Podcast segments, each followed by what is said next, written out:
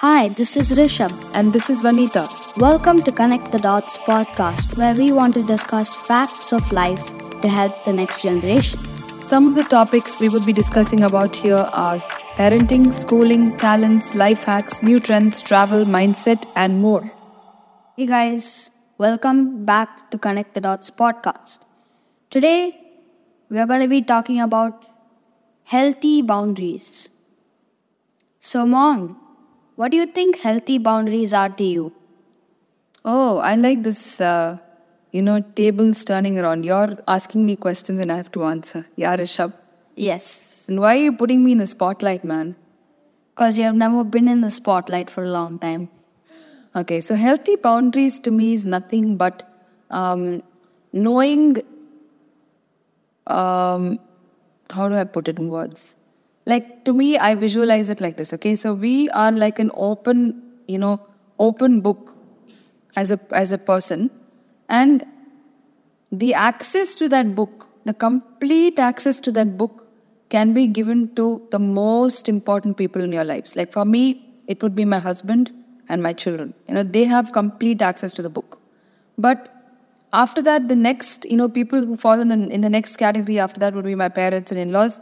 So they would get, say, about 70% of, you know, the access to the book. Okay. So that 70% is what I mean by a boundary, Rishabh. And then after that comes to, it goes to friends and, you know, like your work colleagues, they may get only 50% access. And then it comes to strangers who get only 10% access. So think of yourself as a book and draw boundaries of how much, you know, access each category of people in your life can get to that book. That's a very nice analogy. Thanks, Rishabh. You know, spending time with you when I've realized I'm getting spontaneous analogies and it feels good. Yeah. So, how do you think people can implement these, you know, boundaries? So I think one very crucial um, method of implementing boundaries is for you to learn how to say no. Okay, so say for example, you have a very close friend, and that friend is in a dire need for money. You help that friend once, the friend takes the money, and he or she just uh, fulfills the need that they have for the money. And then they ask you for help again, you help them again. They ask you for help the third time, you, you start thinking a little bit, okay, this, this person doesn't seem to understand that, you know, he's taking advantage of my money. So maybe you may help the third time. But the fourth time that the same person comes asking you for help, you should know how to say no. That's it. That is a very important ingredient of, you know, being able to set boundaries. Yes. So, I think I've covered everything. What are your thoughts on this? Do you have anything to say about boundaries? Like, how does it help in maintaining very fruitful relationships when you have boundaries? Like, I'll ask you a question in context. Say, for example, many people who are married, this would, this would, they would resonate with this. Like, say, a girl gets married and then she goes to a family.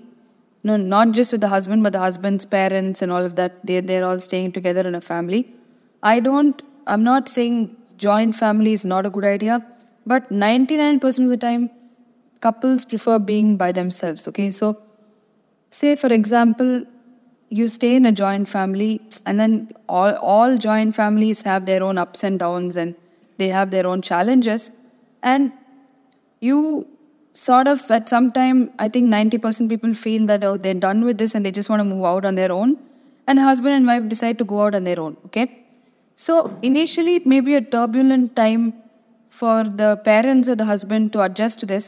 But i think in my experience what i've felt is that after years of you know uh, staying together and separate what i mean by together and separate is like me and my husband and children stay in a particular place and my in-laws stay somewhere else. So that distance has given us more understanding of each other's expectations and boundaries and i think that has helped us have a more long lasting relationship and it's definitely been a better deal. So that is my experience but so on these lines Rishabh, what do you think? I mean now you're living only with me and dad and Dhruva. So if say for example if your grandparents also stayed in here with us permanently how would that be? That that would have its ups and downs. But as of now we don't want to break the stability. So in my opinion i wouldn't consider it. And what do you think when you grow up and you have your own family what do you think would be a more optimal situation? Like would you want to stay with dad and me or would you want to like be having a home of your own and your family and stuff like that separate? What's your opinion on that? Just wanted to know uh, out of curiosity. I'll be in the same city but i live somewhere else. Yeah so how does that help? How do you think that that helps being together and separate?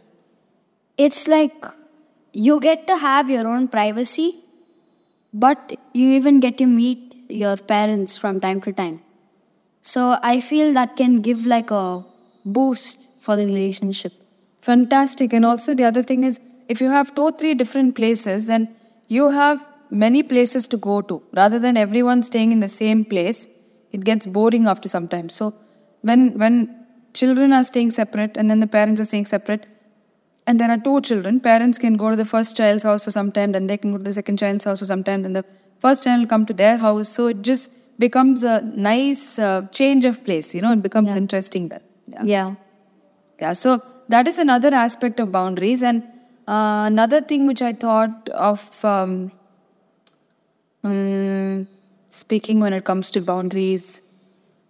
Yeah, this is a very common thing. Like every child, every adolescent kid is taught about how, you know, especially girl children these days, how they should know uh, what's good touch and what's bad touch. And those are like very, now it's being taught in schools because we have a lot of these, um, you know, not so reliable people around. So children need to be taught on what are the boundaries they should set with any stranger that comes near them and stuff like that. So that's the third type of boundary. You can read up on that on Google. That's always there. So um, I think that's about it, guys, for boundaries. And mm, I hope you like this episode. Rishabh, what do you think about this? Was it worth your time? yes Okay. this podcast is worth my time of course awesome, Rishabh. Awesome. And I really hope you guys like this episode as well. And do stay tuned for more such amazing conversations. And Rishabh, I'm going to give it over to you for close out. Yeah, so stay tuned for more episodes. If you like this one, share it with your friends. And this is Connect the Dots signing off. Bye.